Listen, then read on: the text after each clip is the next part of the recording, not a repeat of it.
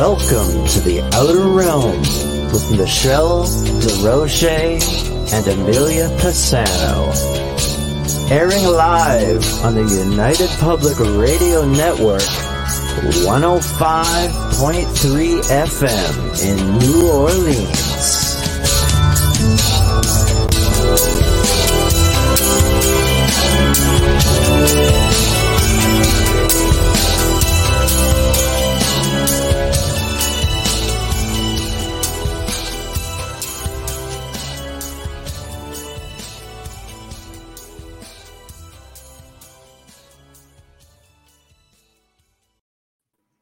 Good evening, everyone. Welcome to the Thursday night segment of The Outer Realm. We are broadcasting live on the United Public Radio Network, UFO Paranormal Radio Network, 105.3 and 107.7 FM from the beautiful city of New Orleans.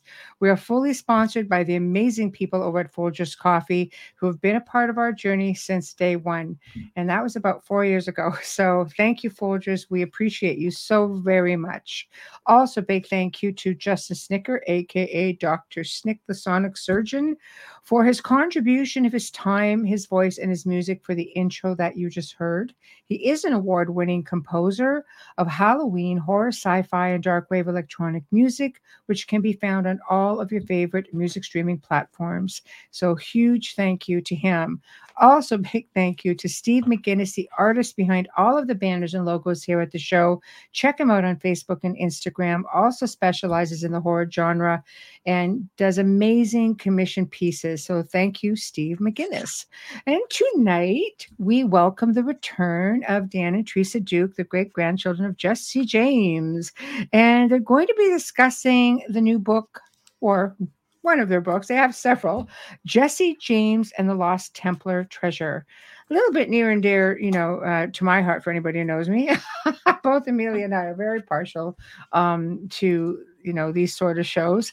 And uh, a whole lot of information coming out. And uh, we're just waiting for both of our guests to pop in. But um, in order to connect up, guys, this is how it's going to work. This is going to how it work. We have to come into one of the seven chat rooms. So please remember, it's like a super highway, as I always say. It looks like you're coming from seven lanes down into one lane. Therefore, we will get to everyone as we can. It really depends um, on the pace that our guests are going. We can't jump ahead, go back, anything like that. Roku does not have a chat room. So, for those of you guys who are on Roku or following along on the FM band or on the audio uh, streams from different sites, um, we will do our very best to make sure that you get um, the full experience, as we say. So we've got Daniel popping in and Teresa, device not connected. Hello, Dan. How are you? How you doing? Hi, hi, Dan. How are you? Yeah, you didn't get to see Amelia the last time. Nice to meet you. Nice to meet you.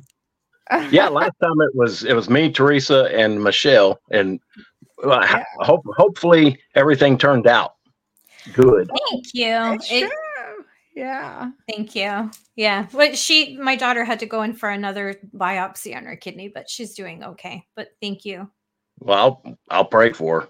Thank you. I appreciate that. I take all the prayers I can get. No. Um, I watched I watched the show today so that I could catch up and get the story. And I'm just so honored to be here speaking with both of you because Well, I really Our Have a pleasure and our honor.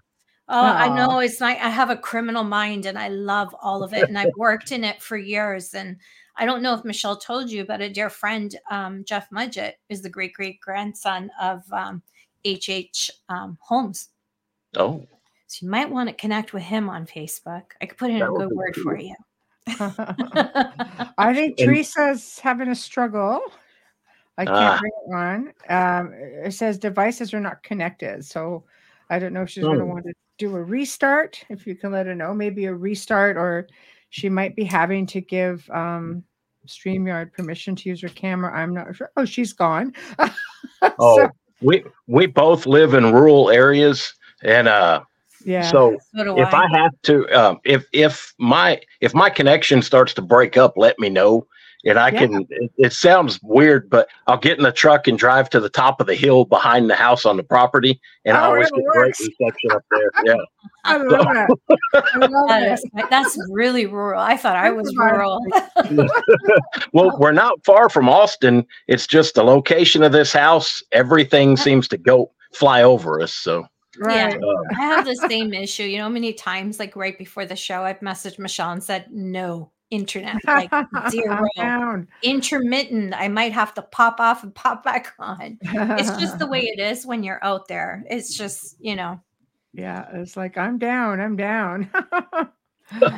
um, I'm what telling I'd you, like. my See, ears. she just froze now. As she says that, she just froze. yeah, Yeah, I've I been think having they'll- problems with it all day Um, oh, yesterday too. see, look at you, just froze.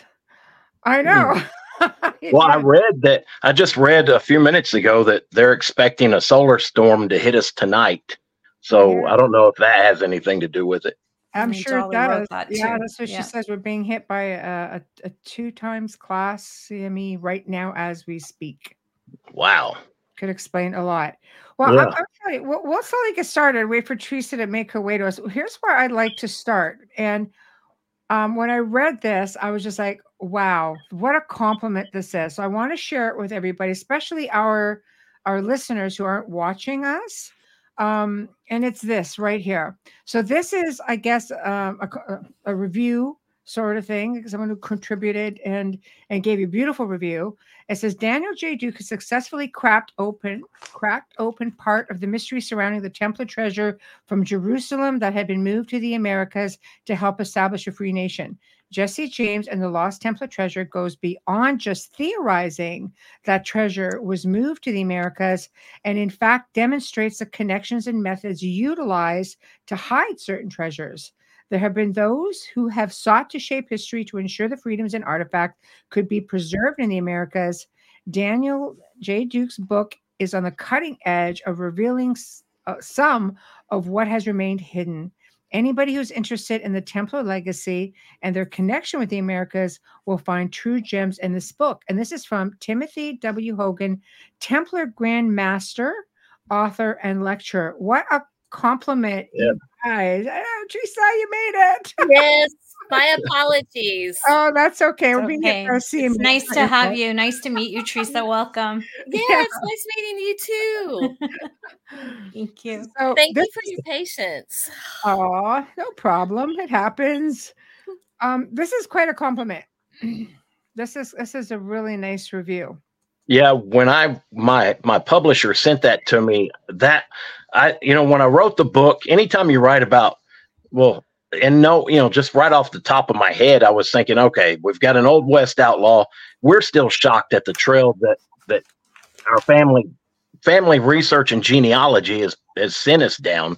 But uh I mean, you're connect first of all, Jesse James didn't die as history said. He faked his death, lived to 97 in Texas.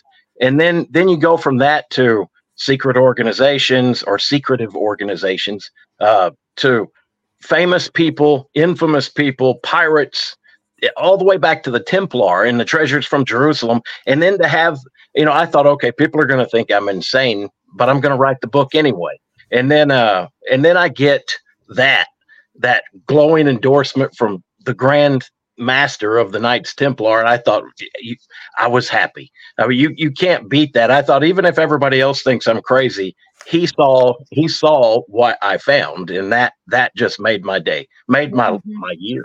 It should. It's- It's very complimentary. So Yeah. I I guess like we start off with a big wow factor. First of all, just you know, people are like, wow, you know. So I guess I have to ask, you know, you both, why? How what led you to think that this was something that you're that well that Jesse would have been involved in? And what led you on the path? Whoever wants to go first, take a shot. All right. Take a Um, shot. when when we started, our late mother Betty Dorset Duke started all this. Uh, I'm gonna put you know, my sister and I were in college. She, mom, had a lot of free time on her hand after dealing with us, you know, all our lives. Um, so she and she she grew up hearing the rumor. This, you know, the the family story had been passed down through the generations that Jesse faked his death and didn't die as history said he did. And uh, yeah, and that's that's my favorite picture of mom. That was in San Angelo. She doesn't look too. Ha- she was ready for a huge fight. Uh, they our detractors invited her to a to a, a get together, and right before she got there, they were proclaiming all over the internet that they were going to have a blood bath, and the blood was hers. And uh, Oh, she shut them all down. It was a supreme. It was a state of California Superior Court judge and several other, you know, powerful people all gunning for her. And she, sh- no pun intended, but she shot their stories full of holes. And uh, that that was a that was a great day. That that's that look on her face was it. It just kind of highlights her determination.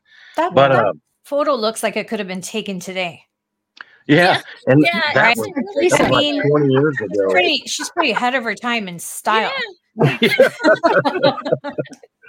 but um so she she had worked on proving you know she wanted to find out if jesse was if our family story was right or if the history books were right. Was jesse her great grandfather or was that just some tall tale? And uh so she got on that trail and has proved had proven before she died that the family story was true. But uh while while i if i wasn't helping her with that we would also i would all, always work on the treasure side of it. Because you know he left a map that was passed down through the family and my great aunt judy gave it to mom and mom you know passed it on to us but I, we always tried to figure out where this was where where was the treasure in blevins texas. Did So, you guys uh, like spend your childhood like going to look for treasure? Yeah, we would look, but he, on, on his map, you know, like when you grow up and all the, you know, when I was a kid, you saw you the typical treasure map was X marks the spot, you know, so many paces in some direction from the old oak tree or some landmark. But the map he left had no topographical references at all. It was Mm. just a, a geometric figure with some of the the wording written in code. Um, and the code was easy to figure out. You just couldn't figure out where to start because it was it was just a geometric figure and a bunch of dots and a drawing of the sun in one side and it, what looked like a, a roughly drawn profile of a man with a hat on. But and he was looking through a circle and then there was a lot of once once the line went from his eye to the circle it spread out in multiple path dotted lines to all these different locations but we couldn't ever figure out where we were supposed to start. And that led down a trail of all kinds of stuff. There was a there was a guy who was a hoaxer. He claims to be jesse but he wasn't. His name was jay jay frank dalton. He wasn't jesse. He also claimed to have been kit carson claimed to be a senator from new york new york state a lot of different well, things. It's not like they could check the internet. yeah. So They it- yeah. away with a lot. Yeah. It's a lot there's a lot of interesting stories with him but he did have knowledge of it. Um, found out years after years of research that and i there's a million rabbit holes i'm trying not to go down on this. Um, but he he had stayed after jesse died in 1943 the real jesse j. Frank dalton was an old man but he had stayed he he went to marble falls texas where one of Je- jesse's daughters was living ida who was my great grandmother and Mhm. she had you know a trunk full of jesse's stuff some of the maps and things like that. And he stayed across the street from where her house was in a hotel in marble falls texas. And uh that, some of her stuff sh- went missing. There's a lot of weird stories on that. I'm not sure which story i don't know if she sold him some of the stuff or if he if he stole it or what or some of her kids may have stole it and Wow. sold it um because some and, and that's a long story i don't want to cause any family arguments but uh do that. Not But- that we don't like groundbreaking information here, but we don't. yeah you know. somehow he had uh, J. Frank Dalton had some of the information on on the treasures, a lot more than anybody should have had. Um, and I think that's how he got it. But I'm, you know, I can't. I, there's no proof of how he got it. Um, but long story short, it went from that. There was mention of involvement in the Knights of the Golden Circle, who they were a clandestine secret organization who backed the Confederacy during the Civil War and uh, their job during the Civil War was to slow mo- uh, movement of Union troops, burn bridges, railroads, stuff like that. Right. And uh, after the Civil War was over, they changed their goal and their stated goal, according to a lot of people, and there's no proof of that, was that they they wanted to gain as much money as possible so they could fund a second civil war. And uh, that that reminds me of you know football teams and rivals. The one who lost, there's always a group who just they they want a rematch. You know, it's that's the, right. so right. that that's what they were were up to. Um, a lot of secret stuff, alleged murders, bank robberies, train robberies, the same stuff Jesse did and any other outlaw. But um, there the there's a lot of people who claim that the Knights of the Golden Circle were, you know, that members of that organization were people like Jesse, Albert Pike, and all these other famous people. Anytime somebody's, you know, got a story like that, they want to attach well-known names to try to add some legitimacy Names to their story. around. Yeah. Yeah, but there's Yeah. no proof. No one has any proof or has ever mm-hmm. shown any proof that that that's the case. Mhm. Albert Pike, nobody knows if he was or wasn't. I wouldn't doubt if he was. He was a Confederate brigadier general. Mhm. Maybe he was a part of it. I don't know. But uh, there's no proof. So I try I always try to, you know, if if if there's no proof, it's a good story. Mhm. And that's all you can you can just put it on the back burner. And if proof comes along someday, then that'll change stuff. But until then, um now I'm starting to go down another rabbit hole. Um, Right. with the KGC and their treasure stories, there was this template, and J. Frank Dalton supposedly put that template out there. And I Mhm. thought, okay, I don't know if this is true or not. Some of the stuff he he knew, um, like locations, robberies, people's names, he knew things that most people wouldn't have had, would wouldn't have known. So he obviously had some information. Um, so I, I thought, okay, we'll try this template and see if it helps with the, the family treasure map. And I couldn't. First of all, it, it's um, and I think I sent you a picture of the template. There's a rough one and then my own interpretation Uh, of it. Yeah, there's a rough one, and I'm just looking here. It's show and Um, tell. Yeah, It's like Is a it it's the, a the rough, veil template. It's the other one, though, right? I love it. yeah veiled the template. rough- Either okay. one would work. Well, But, I, um, I have them both up. You tell me which one you want. Which one do you want to start with? I have them both. Um, I guess the the most basic one.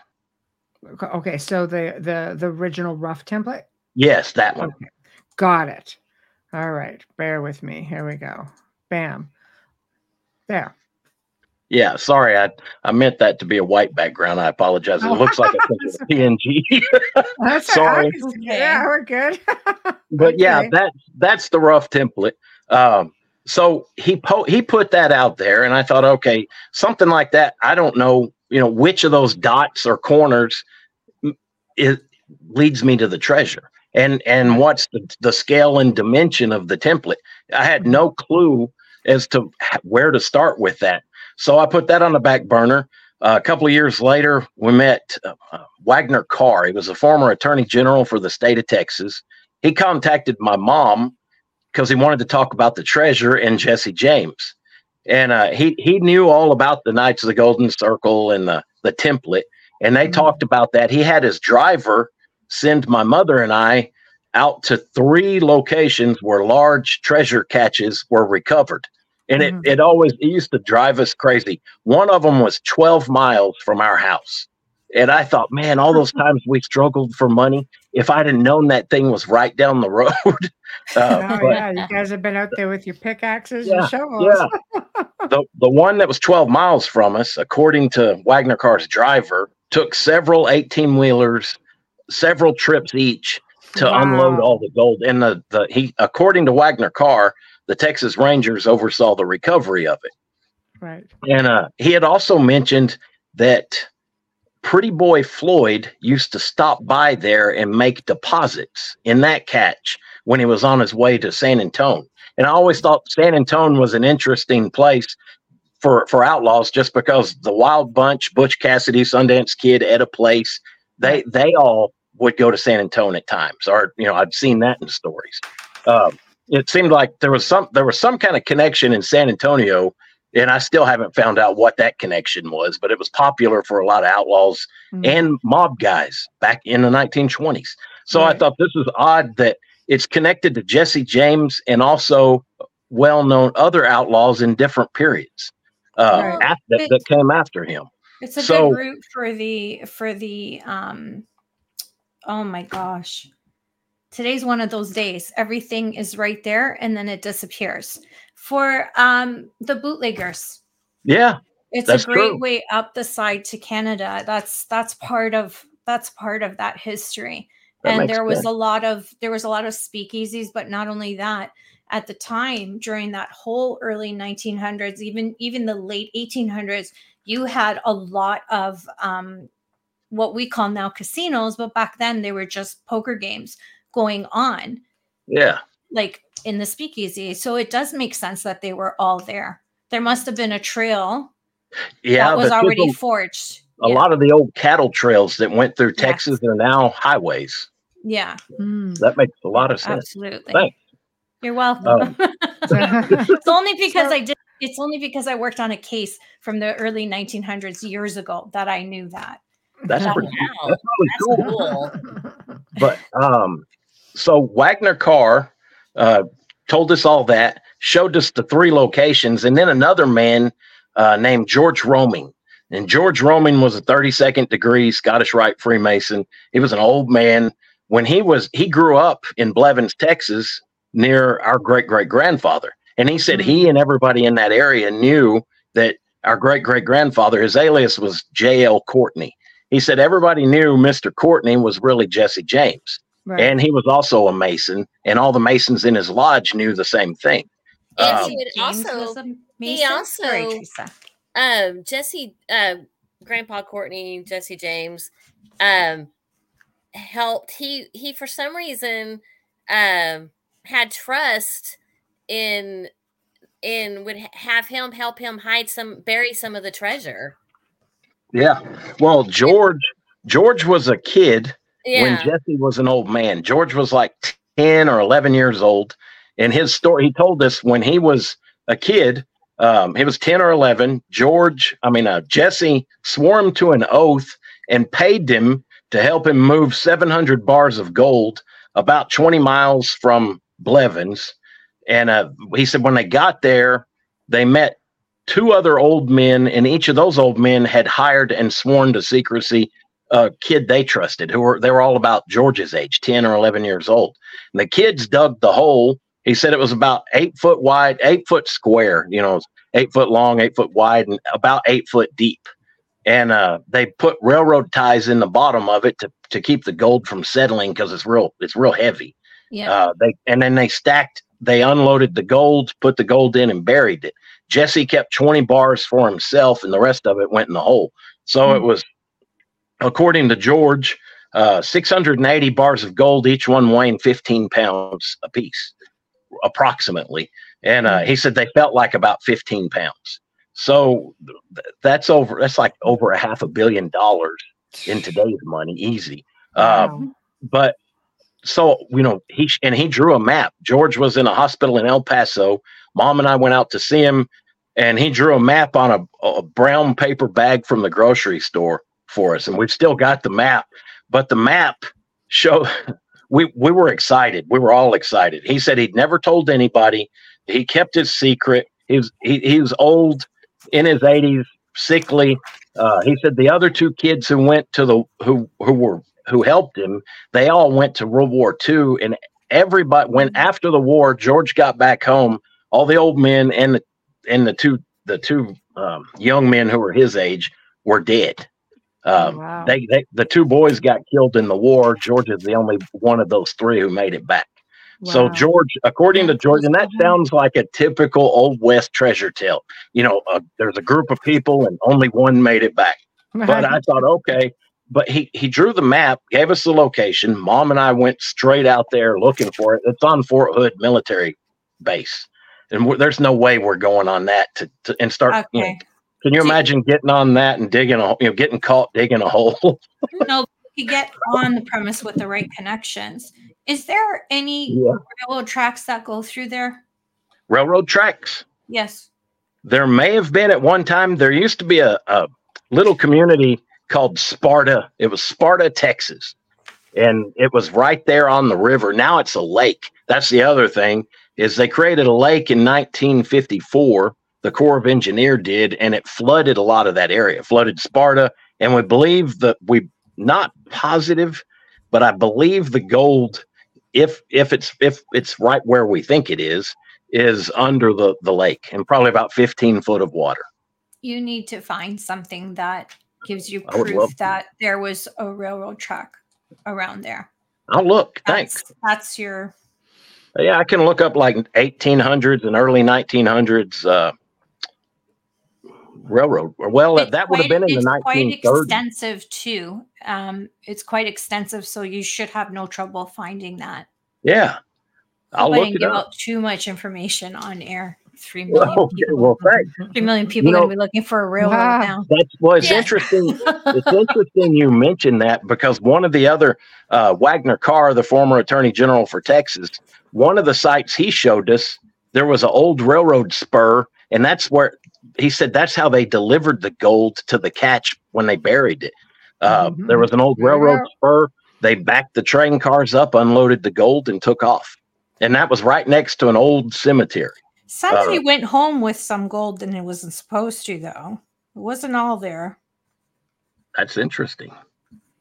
That Sorry. wouldn't shock. I Okay. mean, I'm not the guest. You are. You Sorry. no, no, that, that doesn't that yeah. wouldn't shock me at all. I'm trying I to turn it off and I can't. It's really hard. Well, that's 'cause because you're supposed to share the information. I know it's just anything You're not. criminal is so intriguing to me. Like You know- I, j- yeah, Anything you want to add, please uh, feel yeah, we love it. We take the information in like sponges. So Yeah, no a- problem. I, I we- mean, I share it. I don't hold back things, and most of the time, I I I talk to Michelle about it because sometimes I'm not sure if people want it or not. But this is oh yeah, it's very strong to me with the railroad track. There's something that was built over this, and then something on top of it. And eh, let me just tell you this because I'm being told any water source can be drained. Yeah, So that's. That's, that's, kind the of fun. message That, for you. that- that's okay. Thanks. You're welcome. We have a friend. Uh, I met her through this. I met her about about a year and a half ago. Her name's Heather Besser, and she's a medium. Mhm. She and of course, I was real skeptical about a lot of. That. I've always been skeptical. yeah, but, you uh, should be. You should be. I am, and I do it. Well, yeah, and if you're going to prove something, you know, if somebody's got a claim, then the when they say something, you can, you know, they'll either prove themselves right or wrong. But uh, she's been right on the money with a lot of stuff, answered a lot of questions for us. Is that? Are you a medium as well? I'm a medium and a remote viewer as well. Yeah, Okay. but I've worked with law enforcement, so for me, this is very familiar. That's really cool. Yeah, but So- it's all about the details, and if she's giving you details, trust it. You know. Okay, yeah, I do. I she's proven herself. I trust a lot of what she says. Yeah, So that's go- good. That's good. She was sent to you for a reason. yeah, that's exactly Yeah. what she said. So yeah, interesting. But she was sent to you uh, for a reason. Yeah. Well, thanks. She well after so without going down, I could ramble on this for days, literally. But uh, um, so we George Roming, former World War II vet and 32nd degree Mason, showed us one location. The uh, Waggoner Carr showed us three locations where treasures were. And I thought, okay, now I've got this. You know, I've got home, got on Google Earth, I overlaid the template over the known locations where where they showed us, and it fit like it was perfect with the center of it on Jesse's property. And I and I oh that that made my day. I thought, oh my God, it actually works. It gave me the scale, everything I needed. I thought, um, and then so I thought, okay, let's work with this. And I found out there were there's actually three three templates. It's the same template, but there's a large, medium, and small template. Hmm. And I over, you know, I put those all on. I worked with it, and it wasn't overnight. This took a while with you know the other two templates and the discovery of those. Um, it ended up being it ties in with a lot of esoteric. I wanted to know that why those dimensions, why that scale, Right. why this many miles. It all tied in. I found out later with Kabbalah, and and not not just Jewish Kabbalah, but Christian Kabbalah, occult okay. Kabbalah, and and Jewish Kabbalah. And Mhm. I thought this is all this is awesome, which led me to you know reading more about Manly Palmer Hall and others. Um, his wife, Manly Palmer's Hall I'm I'm starting to get tongue tied. Manly Palmer Hall's wife, Mary uh, Marie Bauer Hall, she had discovered uh, what she claims to be a treasure uh, in Williamsburg, Virginia, under the Bruton Parish Church. Uh, she found she she claimed, and a lot of people mocked her. She claimed there were uh, secret um, ciphers in the war, the writings of Shakespeare, and she figured those out. It led her to Williamsburg, Virginia, and then she found um, um, anagrams on some of the anagrams and encryptions on some of the tombstones in the Bruton Parish Church cemetery, and it led her to the original foundations of the original church that was there that was underground. Well, nobody believed her. All the experts, you know, mocked her. They didn't believe her. They somehow she got permission to prove them wrong. So she she excavated and found that there was a church prior to that one, and she found the original the original foundations based on the encryptions and anagrams and the writings of Shakespeare and and the you know the the stuff in the in the cemetery. So uh, in addition to that, that shocked everybody. She she proved the experts wrong. She proved she was right, but she also said there's a a vault 22 feet beneath the the original church where the altar was, and it in that vault she you know there's treasures of like the traditional silver, gold, jewels, mm-hmm. stuff like that. Mm-hmm. But information and documents that she said would shake the pillars of world history. Absolutely. then all of a sudden, according to her uh, and other reading, you know, research mm-hmm. on that, they said that the Rockefellers purchased most of the town. They don't own the church, but they control the board of directors, and you're not nobody's allowed to to excavate it. She she also said there were tunnels that went from that vault to other homes and uh, locations in the town. Yeah, which is quite normal if you were, you know, person of prominence, you would have tunnels that would yeah. take you to places you don't want anybody knowing your business. Yeah, yeah. exactly. Oh, yeah. So, moving your money around, so, moving your. And I don't know what. Around. Oh yeah, the reading, find, trying to find out why the dimensions, why the scale. All that led me to stuff like that. Uh, Victorio Peak, New Mexico, where a huge treasure. It was over three billion dollars in gold back in the early 40s, late 30s when that was supposedly found. Um, that I thought, okay, I don't know if these have any connection with the template, with this. I don't know. I was just at that point, it's almost like you're just grasping for straws. Seeing, you know, there's a puzzle, you don't know, you're just grabbing parts of that puzzle and, and wondering if they even are part of the puzzle. So I kept hmm. researching and I didn't know at first. I thought, I don't think these have anything to do with that. But a lot of people claimed that Victorio Peak in New Mexico was a part of the KGC treasures. Yet mm-hmm. some of the treasures, a lot of the treasures in it, dated back to, there were coins dated to the 1300s. Um, mm-hmm. There was uh, a, supposedly a tiara, a diamond and ruby encrusted tiara, stuff like that, all in it. Royalty, stuff dealing with royalty. There were uh, Pony Express mail packages from the 1800s. It's like somebody had been creating that catch for centuries, or somebody got a huge catch all at one time and just took it out to the desert and buried it in a mountain. That doesn't even make any sense. Uh, right. Uh, some people try to claim that Victorio, the famous uh, Apache chief, put it all there from you know after robbing uh, Pony Express and and settlers. And I thought, no, no, you could take all the settlers in the old west and all all of their belongings wouldn't amount to three billion yeah. in gold and all the yeah, I think, yeah, I don't think the you know, I don't think the yeah. Apache yeah. people would have cared for it in one no, form or another. The but a lot of that Icelandic connection. An Icelandic connection, like the Vikings. Like Templar. yeah, that's what I'm thinking. That's it's what I was Icelandic getting. connection. It's got nothing to do so, with Europe. That's that's exactly what I believe. There was emeralds in there as well. Mm. Oh, that's really cool. Well, so I, I, didn't know at the time if that tied in or not. And tell me if I'm getting off topic because there are a million rabbit holes. You go. It's it's it's your book, so, you guys. You guys go. well, I went from that. Uh, I, I thought, okay, you know, I had Google Earth, I had the template.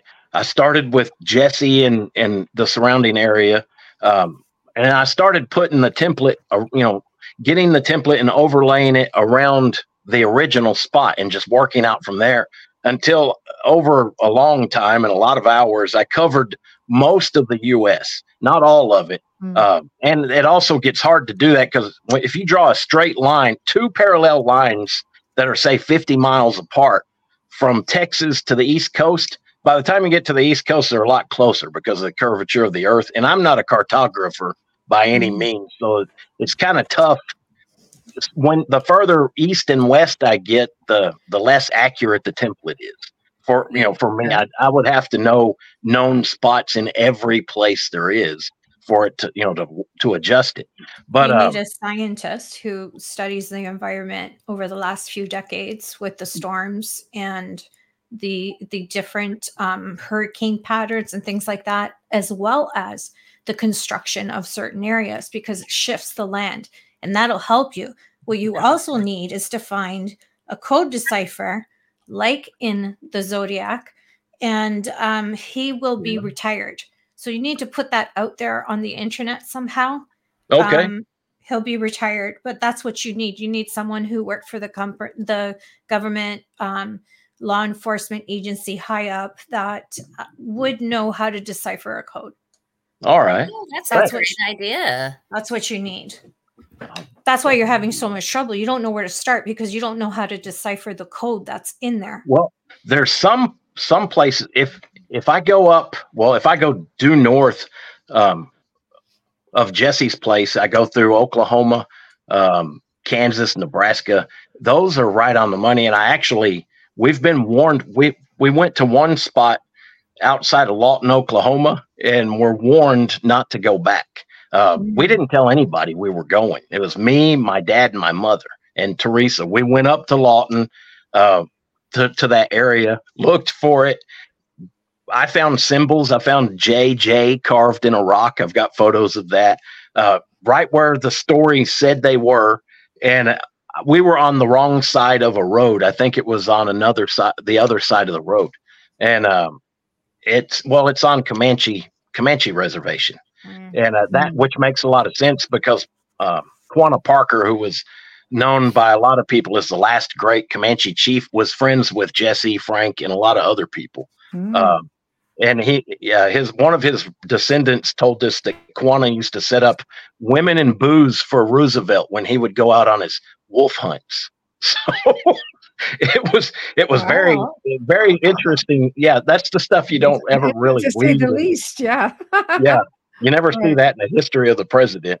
But uh, no, so, but to get, I'm trying to get back to where I was on that. So I had this to scale the dimensions. I wanted to know why it tied in with Freemasons. Um, you know, back to the Templar, and I'll get to that in a minute. But mm. I noticed there was another the the the treasure in um, Williamsburg, Virginia, and the one in New Mexico at Victorio Peak. They're on a separate template. It's a template that's in the shape of the Kabbalistic tree of life. Yeah, uh, to make a long story short, and I don't want was I, designed after that. I have to fight not to get into too many details just because it would take forever. But um, mm-hmm. so I discovered that there's the Tree of Life template. The the template that you showed earlier, there's a large, medium, and small. Uh, mm-hmm. I found out later that represents a veil, which goes ties in perfectly with the Tree of Life. In the Tree of Life, there's uh, three veils of negative existence, okay, and sure. that would make that explains the three. three Which one templates. do you want first? Which one? Do you want the veil template or do you want the Tree of Life? Either one. Okay.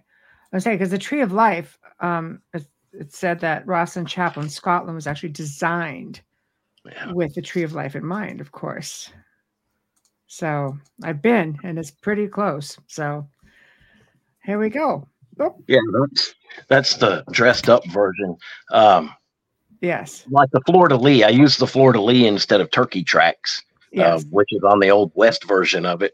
The de lis is what it represents, in my opinion. Everything about that template represents the tree of life, just mm-hmm. in a different form. Uh, the de lis is also ties back to to uh, legends of the tree of life uh, mm-hmm. when it comes to its origins, which tie back to ancient Egypt and lilies. Right. Uh, and then it, then it moved from there, you know, into Europe. But the tree of life, um, the, it, it plays a huge role in that in that whole story, and it ties in with the esoteric beliefs, Gnosticism, the Templar. Um, it, it just keeps going, and not only that, when you make when when you when I completed the the Templar, it's not it's not complete like across the entire U.S. like I'd mentioned, but the tree of uh, the the template when you put it together and keep expanding out makes a grid pattern, and Mhm. a grid is like a veil, and the grid pattern is also helpful, like you've mentioned earlier, uh, topography. Uh, over year over the years, there's erosion, and uh, you know the, the land changes. If you have a coordinates, which they had with the grid pattern, the templates make almost like an esoteric or occult coordinates. Uh, Mhm. and you know, a, a lot of people hear occult, and they always, you know, some I get a lot of in the Bible Belt anyway. You get a lot of people thinking, "Oh, that's that's like Satan's coordinates." Of course, it's yeah. not. Occult just means secret Yeah. and hidden Mhm. and that Yeah. that's that's the meaning of a cult but anyway uh so i i after all of this trying to make a long story short i believe um the the whole re- reason for the template the tree of life and the veil templates weren't only to hide it i think it also served as a an occult coordinate system for them if you're going to hide Mhm. stuff you have your own co- using coordinates like that it doesn't matter if the land changes over a couple of centuries or not you're going to know right where it's where it is Exactly. And exactly. And there's a lot of hidden meanings with it that only people in, in that position or who might have been Templars or of certain societies would understand what they are. Yeah. Things shift more in the ocean than they do on land. that's true that makes sense Yeah. Mhm. um well, Question Did Jesse ever go to Washington, D.C.? Do you know? i don't know there's a lot of Yeah, room Sure. That's a I- it great wouldn't- question. it wouldn't shock me. Um, there's a lot of stories people say, well, you know, just when you read about the robberies, they went to Kentucky. Um, they'd be in Kentucky, hit a train or a bank, and then they then you'd hear a couple of weeks later they were in Oklahoma or out in California at his uncle. He had an uncle who lived in California. And by the way, Brad Pitt owns his uncle's house, which is kind of neat. It was a, yeah. uh Paso Paso Robles, California. And this is true. The grid is in D.C. Absolutely. Yeah, and DC, the symbols in DC have a lot in common with the symbols in in in the, the meanings behind them. The tree of life plays a big role Mhm. in the, the symbols with uh, DC too. And I think they're all connected. Uh, when I after I'd found that, I wanted to know who who was involved, who did this, because after you, you, you look at the the meanings, the symbols, interpretations behind them. I, I love one from uh, uh, Albert Pike had, had said something about the beauty of symbols is that they have multiple meanings, Absolutely. and I that that I love. Um, yeah, like that top part can even be portrayed as a mast of a ship. That's true. I didn't ever look at it that you way. have the cross there, and then you have the triangular, You bring it back and it reads Hold it reads mast to me, a ship's Yeah. mast. Okay. that makes sense. Bring it back up. Bring it back up. There we go. Right That here. is That cool. top. You know, See how the Oh my cross? gosh, yes. that I do looks. I never that. thought of it in that light. That is awesome. No, Yeah. it reads like a ship's mast to me. The whole shape. Oh Um, wow. It'd be interesting to see what symbolism were on the ships at the time to see Mhm. if anything links with that. And like the the cross of Lorraine. Mm, that comes from El Paso, and that's where I'm. My family lineage is from the northern France and throughout Normandy, of course, as Yeah, you know. that's really cool. And that's where the if cross you- is Alsace Lorraine. If you look at the bottom one, it almost resembles the the flag of Scotland with the cross across the blue. Oh, It's on an angle. So it's all it's perspective and you can read more into it and then break it Really down cool. like little by little. Yeah. Oh, yeah, I know the keeps going. It- the yeah. symbolism in it is so deep. yeah. I know. I, I'm not. I'm not. You know. I know better than to think. Oh, I found the answer. The answer. There's more than one answer on a lot of that stuff. Uh, Mhm. there's multiple answers, and they fit to make a very complex picture of history from the from the time that oh God from the days of the temple in Jerusalem, you know, through the Templar until our current times. There's a lot of people knowing that we've been warned away from from things by shadowy people, Mhm. uh, people who would tell us things that would happen, and you a week before it happened, and you'd see it when it did happen on the national news. Right. Um, it's it makes a believer out of you. There's a lot of powerful people involved in this. Brings your mortality to light. it would yeah. make a lot of sense because, and again, like Dolly hit on this, Templars were pirates, and they were Yeah. when when when they got here. The stuff would have been on the ships, and it would have been it would have made it to this side of the world. Well, we know it made it to the side of the world regardless, Mhm. but that would just give more opportunity to bring over some of the other stuff you were describing, like tiaras, You're right. things Well, of that nature. that Cabochon, not of Cabochon settings will give you a dating on that tiara as well. Sighting? first Cabochon settings will give you a date on that tiara, and it was it was gold, but it sat more like a crown than a tiara. Okay. Um, yeah, symbols are not there so that they jump out at you. They're there to be, you know, Well, to be not obvious and and deceptive to only the people who need to know. So it's always you have to right. switch your perspective on things and Well, think like, of the uh, history, what was going on then, and see how it fits in You're Mhm. right. with the symbolism. There Uh, was another just- one, uh, Fulcanelli. What you just said reminds me of what Fulcanelli, uh, famous alchemist. Uh, he wrote like, uh, oh God, what was the name of the book? I can't remember the name of the book for some reason. He he had a lot of writings, but there was a quote from him where he'd mentioned how he was talking about the veil symbolism. Uh, Mm. Christophorus. There's an ancient, ancient, um, um, like a statue and a it's a story about a guy named Chris Christopher, and they called him Christophorus. Um, he had a belt around him. There's a statue of it at a in a mansion in France, which Fulcanelli was talking about. Uh, the statue it's got a crisscross pattern on the belt. The belt was a symbol, according to Fulcanelli, of the mercury bringing the gold to the surface. You know, the alchemist's work and as part of the work. Yeah. But uh, he said Christ represented like kind of like the king cake, the old king cakes during Mardi Gras. They've got the crisscross pattern, and there's Yes. a baby hidden in the cake. It's basically alchemical symbolism. The whole the king cake thing ties back directly into to alchemy. But yeah, it's um, got nothing to do with you find baby Jesus and you have to do the dishes. yeah, exactly. it has nothing to do with that. And Yeah. they hid a, they hid a lot of their they were they were masters at uh, you know hiding symbols and the meanings. But he said what you had said. Um, he was talking about symbols. Let's if you don't mind, I'll read read part of what he said real Please, quick. yeah, He said. I've already said several times, and I will repeat again, that the whole of the work, the whole work of the art consists in processing this mercury until it receives the above mentioned sign, the crisscross sign. Um, and the sign has been called by the ancient authors the seal of Hermes, seal of the wise, sel des sages, sail salt. Uh, he said, being put instead of scale, seal, which confuses the mind of seekers Mhm. and I loved that sentence because that's they they have been they've done an awesome job at confusing the mind of the seekers. seekers they have they have Yeah. they have But but I- uh, I mean, this is stuff that you find, you know, all over the world, and there's no doubt the Templars Oh, made it to this part of the world. Um, you know, we know that they came in with the help of um, Norsemen, you know, Yeah. Right, family, uh, and they they made it over here. They made it up through northern part of Canada. They made it up and through eastern Canada. They made their way down. They made their way across there there have been stuff found all the way into to Niagara Falls, you know, coming in along the Great Lakes. There people have found stuff. Then they made it, you know, probably came into the St. Lawrence Seaway.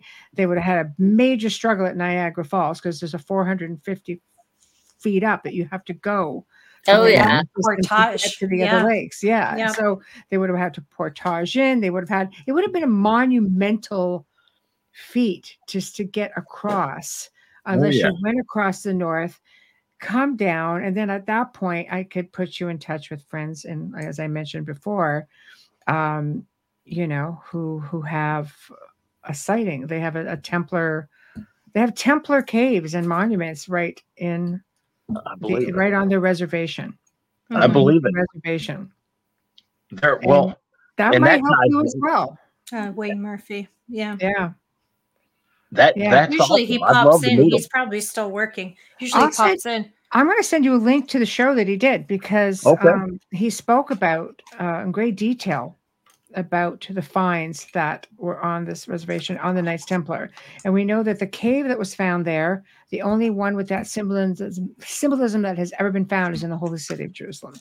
you know another thing when i i just I, another thing that thrilled me on this um i thought okay there's the tree of life there's the three veils of negative existence why did they do that other th- i think it it served a lot of purposes it wasn't just hiding the treasure it was also a sacred thing almost like building a temple in a, a hidden temple um but there was also there was more to it the the tree of life i thought okay this is awesome had Mhm. to take a break for a little while just to clear my head uh, and I would Mhm. typically do that over the years. I I would I would research day and night, driving myself into the ground, looking for something, and every time I took a break, things would click. Yeah, Mhm. You know, because when you're was ready. forcing it, you Yeah. don't see what's Yeah. right in front of you. A Yeah. lot of this stuff is in plain sight. You're oh, just Oh, you need to take a breath. Yeah. What right, do- Teresa? Am I right? You need That's to true. Yeah, both Teresa, of what do you. you have to add to this? Yeah. Well, I I, mean, had how, how have you been involved in all this, Teresa? We'll just jump a little bit. Well, to be honest with you, with I helped mainly with the proving our great grandfather was Jesse James, and then Danny was the one who was the mastermind behind all of this. Right.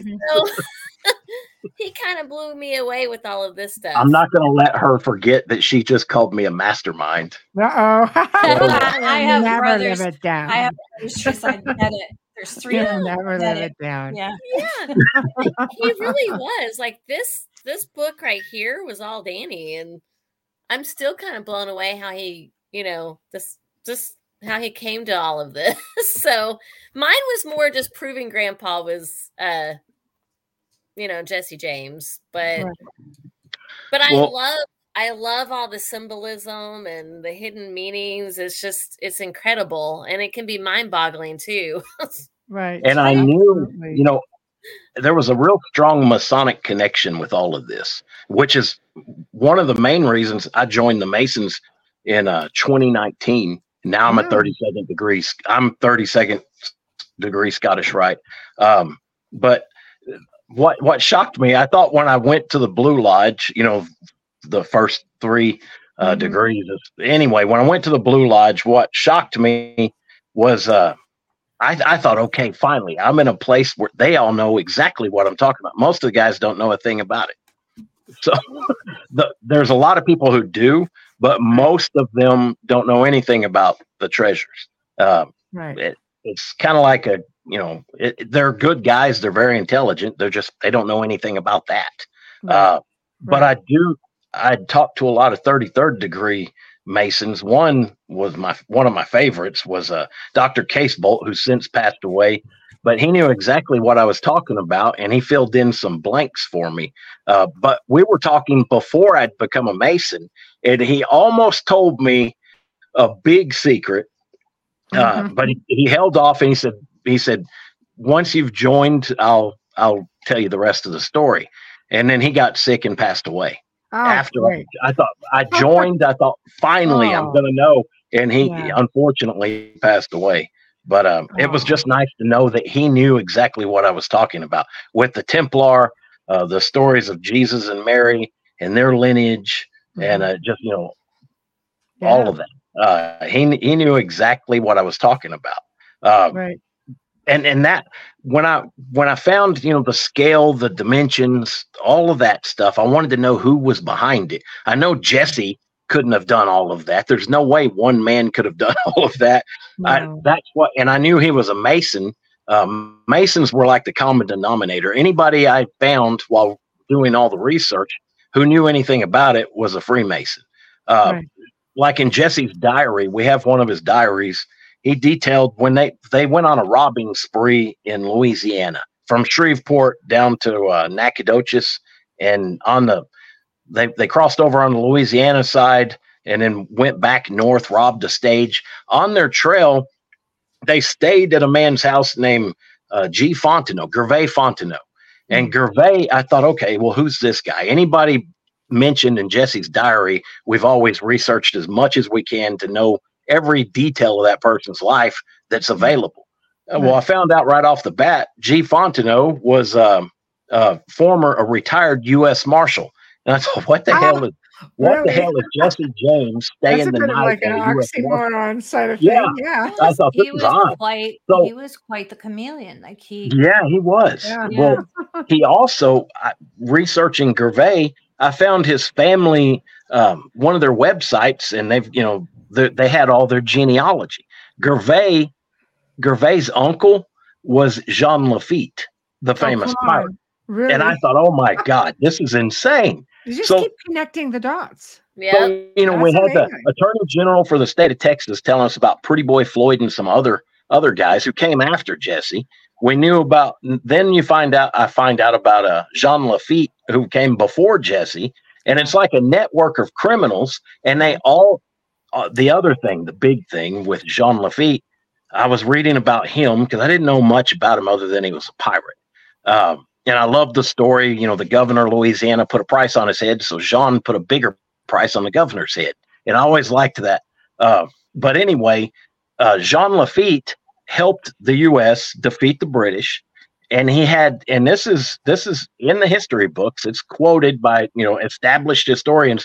Jean Lafitte had Masonic communications with Andrew Jackson. You can't have Masonic communications Mhm. unless both parties are a Mason Or Mason. That's right. and that that was all the proof I needed. Jean Lafitte was a Mason, which ties in that that all the pieces started falling together.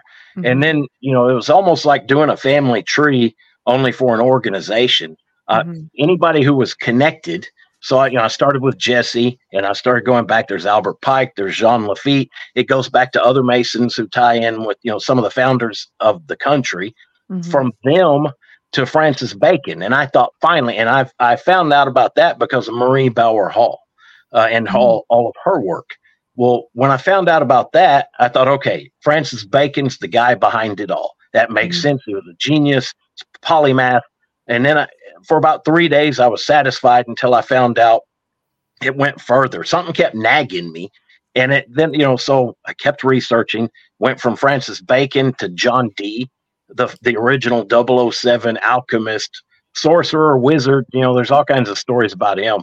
But it But went from it him crisscrosses the globe too, doesn't Yeah. it? Like it's it- yeah. Mhm.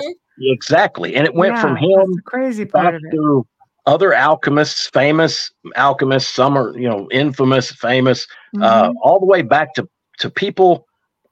Well, I'm trying to cut it short, but it, it even ties in with the uh, the king of Portugal at the time. I can't remember of course name. it does. but yeah, and he, was, a Templar. grand. He yeah, he was a Yeah. grand master as well. and and it went from them all the way back through famous and infamous people to Jewish rabbis, back through them to a rabbi known as Rashi, who was the famous favored court guest of Hugh de Champagne, Yeah. one of the founders of the Templar. that's right. And I thought, and when I got there, I finally felt some satisfaction. You know, I'd, I'd followed the trail as far as I could, and it was a definite trail all the, from Jesse James through Masons, Freemasonry, all the way back to the Templar.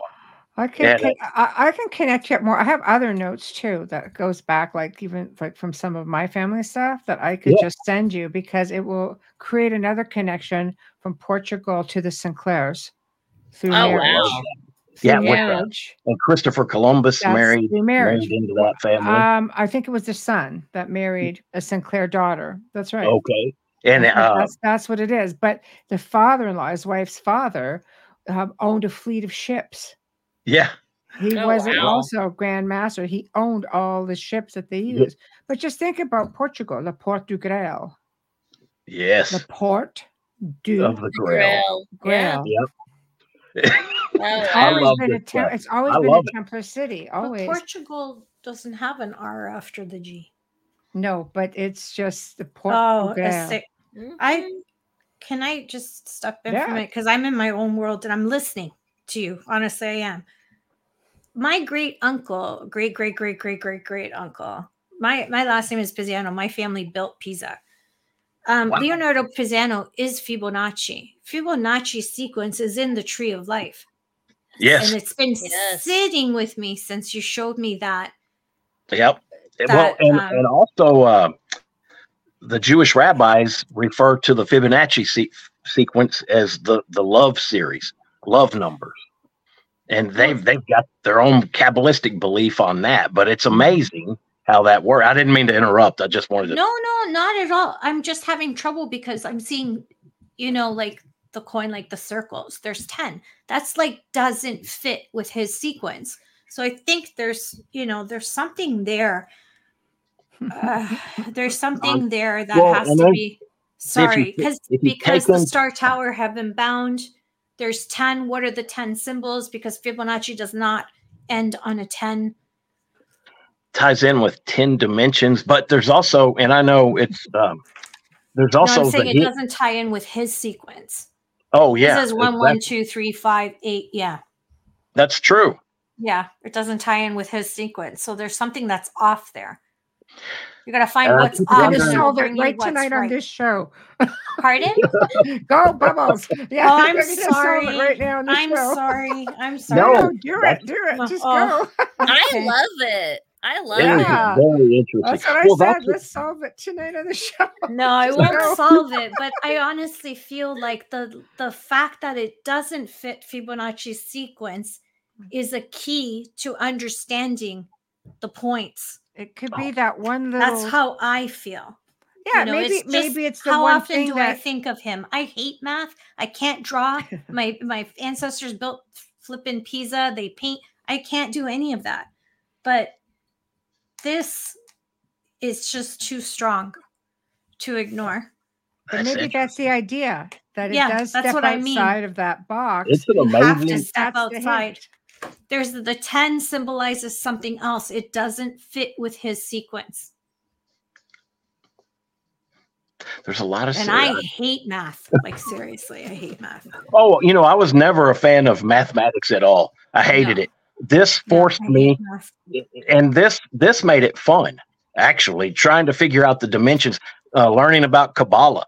And i didn't care. All i knew about kabbalah when i started this was you know it was something hollywood celebrities did and they put a red string on their wrist. That's all i knew.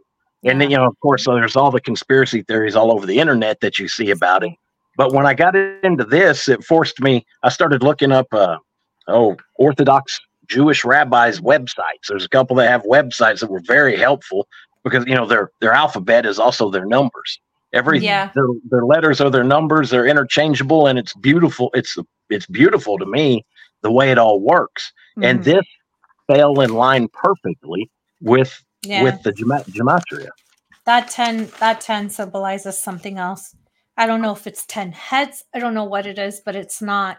It- And I agree with Dolly. There are 12 dimensions. The Fibonacci sequences describes the portals. And- yes, I was and I thinking also- that too. Yeah. And so I also want to just make. She sent me a message as well, so it just happened. I just happened to see it. Usually, if it's not on email, I don't see it. But she said, "Please let you know." She was, "I hinted as to what happened to a chunk of that treasure, oil wells, hundreds of them. My dad was a 33rd degree Mason as well.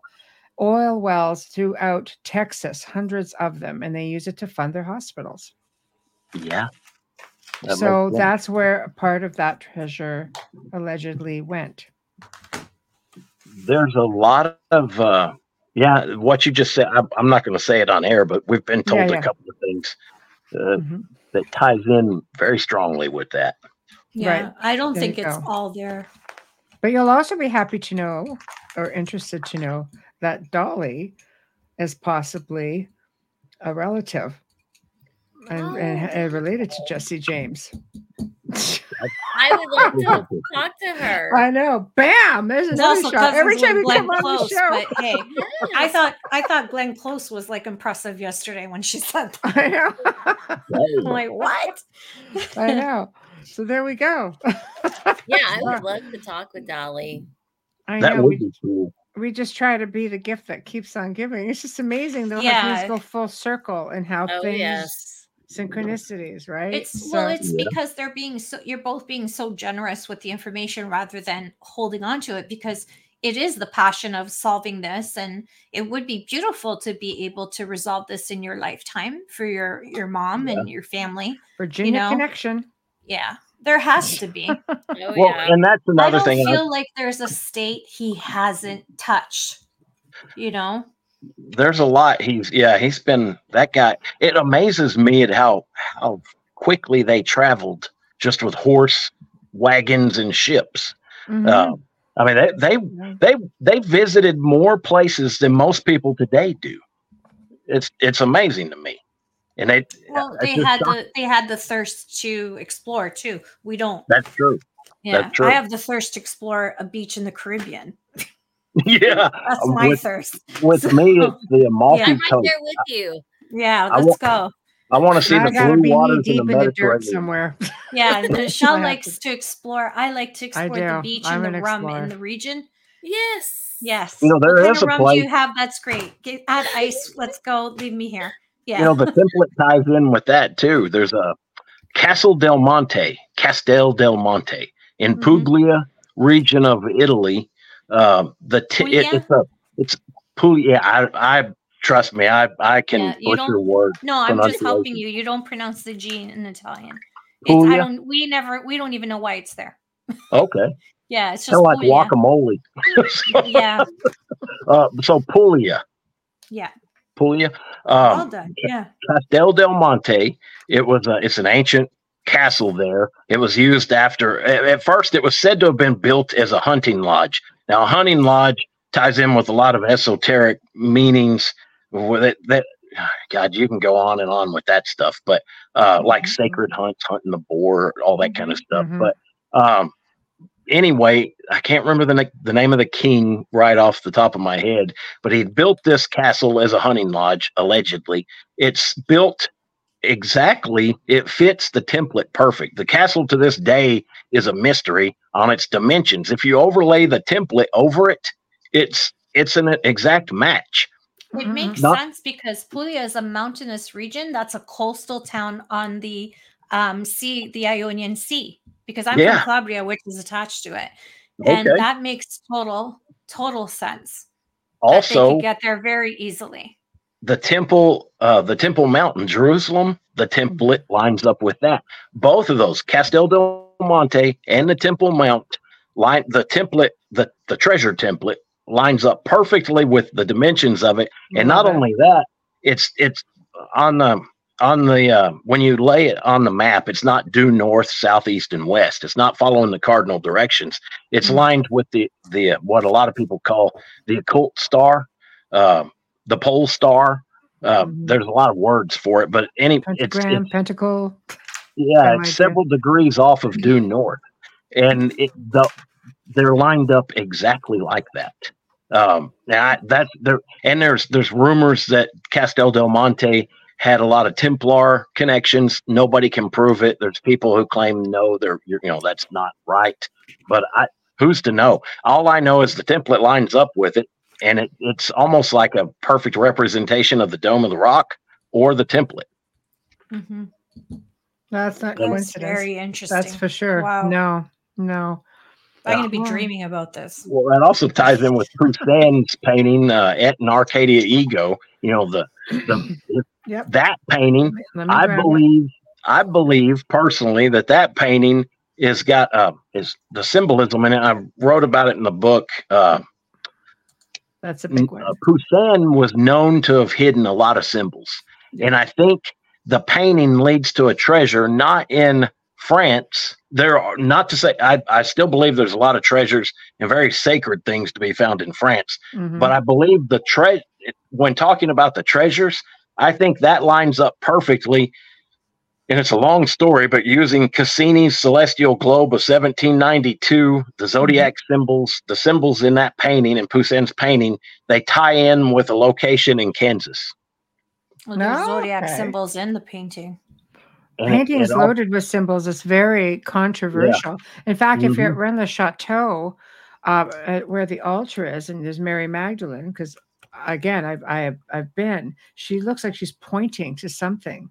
Yeah. and they associate this space, this place, um, with that as well. So they're thinking, look, it's like a hint. Well, and being a master painter, uh, it was kind of odd. It's almost like he did it on purpose. The shadows aren't right. Exactly. There's not. there's a lot about that thing. No, exactly. They've this picture, this painting has been dissected, you know, on so many different levels. Um, It's also by painted academics. something else. well, you know, if they're spending so much time with it, you know, there's, There's- something yes, really oh, it. Well, under the- there's something the- under it. And if you look at that shadow, in my opinion, it looks like the shape of a harp. And a lot of people thought heart, uh, it's like a harp, like David's harp. Uh, Right. But that harp lines up, in my opinion, with the constellation Lyra. And in Cassini's celestial globe of 1792, it's placed over on his globe, it's placed over Kansas. There's a lot more to, I, I explain a lot more about it, but I think it's just my my theory that that that leads in part to a treasure in Kansas. Yeah, see, Well, and I see the bottom piece underneath that harp, which looks like a corner for me. It's for me, it's the Valencia, which is the Libra. Mm-hmm. Well, and that also ties in with the lost cities, the seven cities of the seven lost cities of gold, uh, the treasures of Cibola. Mhm. Uh, I know it's uh, you get it gets deeper and deeper, but yeah, it's like a big uh, rabbit hole. Victorio Victorio Peak treasure. A lot of people claim that was one of the the seven cities. Mhm. Well, one of the seven cities was said to have been in Kansas. Now, today they claim that city was in the uh, eastern central part of Kansas, and I think they're off by about 150, 200 miles. Really? Yeah. I think I like the theory because anyone and all the academics who have analyzed this, I mean, you've I've never heard them even consider it that it would lead overseas.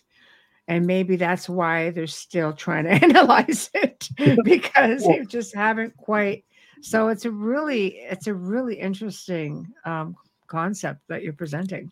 Exciting. It's like Yeah. when I'd mentioned earlier, when I mentioned this, the uh, the line of rabbis, you know, tr- tracing it back to, I'm Mhm. looking for who it came from. Uh, when I was going through the rabbis, it was, was one rabbi, Abraham Abulafia, I think, and I'm probably mispronouncing his name, but uh, it reminds me of George Bush saying nu- nuclear. so anyway, Yeah, uh, three times. yeah, yeah. Um, uh, Abraham Abulafia had written a book, and it was, of course, it was a Kabbalistic book. He was a cap. He was a rabbi. Um, his descendant, Paolo Riccio, was his converso name. Uh, he, I don't know if he was forced to convert to Christianity like a lot of people were, or if or if he did. I don't. But he he had uh, translated the uh, Abraham Abulafia's work to uh, Latin, and it was co- titled Portae Lucis, Gates of Light. Well, on the cover of that book, there's a tree of life. It's a rabbi sitting, and it's a tree of life. Um, he's it's like a staff he's holding. It's the Kabbalistic tree of life, and he's pointing down at the floor. And I thought, what's the guy pointing at? And I, I was looking at a copy from the universe, a library in Austria, one of the universities in Austria. Anyway, he was pointing at the floor, and I thought, that's odd. What's he pointing at? And I, I got to looking at it, and I, t- I, I thought, okay, that was in 1516 when that, that was printed. Mm. So let's, you know, I looked for a world, a known world, a, a, a map of the known world at that time, I overlaid it, and it matches up with the coast of the New World. And, you know, it's a it's a rabbi dressed for for traveling. He's holding the the tree of life. I thought this this is interesting, and everybody around that circle tied in with this story. That's why it was so Mhm. important to me. Uh, it had all the symbolism I've been researching. The people were tied in with it. Uh, they all had a common goal. They're, the main bad man for a lot of people back then was the Vatican. Um, Ah, so- I was just going to ask you, what's the connection with Venice? Venice. Okay, no, you can continue because you you sure. said Vatican Well, as I let's, got let's sit on that for a Oh. minute Yeah. and let's let's do a station and sponsor Oh. ID Oh. while Why? everybody's kind Yeah, of pondering. okay. Yeah, we we need to work. we need to work. We're gonna ponder. no, it's driving me crazy. The Ven- Venetian thing is driving me nuts. Okay. Um, Any, any clue? Yeah, I, that that I love that kind of stuff. Okay, on hold that thought. Station and sponsor ID, go for it. wow, take a deep breath. You are listening to The Outer Realm with Michelle Desrochers and Amelia Pisano coming to you live from the beautiful city of New Orleans on 105.3 and 107.7 FM, as well as the Roku channel. Our guests tonight returning, and if you haven't seen the first one, I suggest you do and then watch this one. Our guests tonight are Teresa Duke and Dan Duke, and they are the great grandchildren of Jesse James. And guess what? Jesse James was not just an outlaw from the West. And that's all I'm saying. My lips are sealed. You have to tune in and listen from the beginning. If you're tuning in just now, don't worry about it. You know, you can stream our archives on any platform that you normally use. Search United Public Radio network and then you can search the outer realm with michelle and i and that's how you'll be able to listen to all of our archives remember to click like notify subscribe you don't want to miss anything and make sure that you share us with your friends and family please we'd like to give a big huge thank you to the people at folgers coffee for your continued support in sponsoring our show from our first day to now. We are almost 400 episodes in, and we can't do this without you. Thank you so much. We appreciate you greatly. For our fabulous banner, and you've noticed our promo media is the best. Thank you to Steve McGinnis, horror illustrator. He's a fantastic artist who not only does horror, but horror. Wow. That came out wrong. okay. does horror. First week back. Uh, but he also creates commission pieces as well and you can find him on facebook if you're loving our intro because we love all his music and instagram. Thank you michelle. If you're loving our intro we love all of his music. That's dr snick the sonic surgeon justin snicker award-winning composer vocalist and musician. You can find his music on Amazon and Bandcamp, and you can stream him on any platform. Find him on Facebook and Instagram. He's dropping the coolest videos, the coolest creepy videos. I love them on Facebook and Instagram every day. And if you're doing stories on Instagram, you can search Dr. Snick and use them as part of your creator tools. Um, his music is fantastic. Now, if you're watching us on Facebook Live or you're on YouTube right now or any of our Facebook pages, make sure to give us a like, hit that subscribe button, and don't forget to share with your friends and family. I'm tongue tied because my head is here. um, yeah, Venice. That's all I'm gonna say. You know, my my I've been doing that all night. My I've been so excited about this, this interview, and Thanks. Aw. my, and while I'm talking, Us Us too. too. Yeah. We When love I'm- it. when I'm Yeah, I was so sad when I missed the last one. I watched it today. Oh, well, I'm glad. Yeah, I'm glad we got to meet now. But uh, Yeah. while, while I'm talking, my mind, you know, I'm saying one thing, and my mind keeps going, "Oh, don't forget this, don't forget that, and what about this?" You know, and it's like, God, quit! I need to focus. That's why I'm writing everything. There's just so much, so many layers to the It's a- story It's- that it. Mhm. It and you keep have to. You have Yeah. to really take Yeah. it like the corner Yeah. pieces of the puzzle at a time. Oh, build yeah. the outside and the rest will come. Um that seriously the venice and the that fibonacci thing is sitting with me a little too heavy. Um there's a reason why there's 10 and it doesn't match the sequence. There's something to that. So Hmm. please let me know what happens with I'd that. love to get you and Heather Besser together. Mhm. Oh she's doing a great job like she sounds amazing but you She- know she like is. I'd love Yeah. to get y'all- all of all of us. We could be. In fact, we're working on a documentary. Uh, i just had a deja vu michelle with J, J3 J3 Films. Uh, great guys. We're working with them, looking for funding. So if any, if you know of anybody who'd like to help fund a documentary, we would. We're, we're, I'd love to have all y'all on there too. it would be It's a party. That sounds good. Uh, but uh, what was, oh, talking about Oak, I, thinking about Oak Island, the Templar treasures, and you know the the Oak Island thing.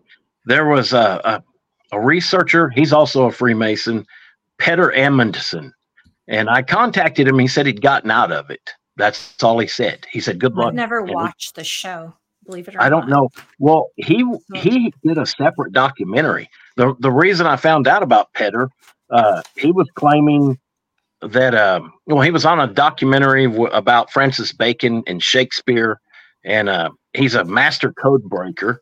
He had found that, sh- according to his work, his findings, Shakespeare, Bacon was Shakespeare. I believe it was a group of people, but long story short, his ties with Oak Island somehow he ended up over there, and um, he- the, he found there's there were several boulders in a in a certain pattern. Nobody had ever figured it out before. They'd only noticed right. three of them, and they said it was a triangle fi- figure. Mhm. Well, he found more boulders. There's ten boulders in the shape of the tree of life, and I found that out about a year after I discovered the tree of life template, and I thought, oh my god, it was a tiny tree of life on Oak Island, and then it, Yeah. it was it it just fell in line with everything I was researching.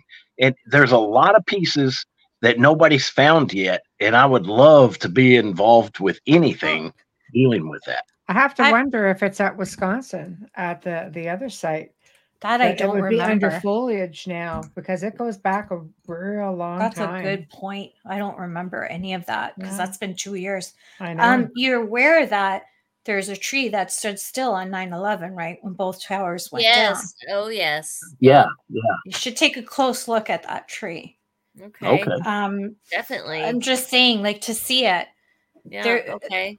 it could mark a point, it could mark anything, because I think there's a lot to that. Um Wow. now I forgot what I was gonna say. I've been, You I've were been doing saying that all about- night. That is a good connection. Oak Island. Oak Island, And then I was going somewhere from there and I forgot. I hope it comes back because this one no, that No, was me, Michelle. Yeah, yeah. I'll connect you. I'll connect you up there, and um, I think you'll find it very interesting. Um, Very.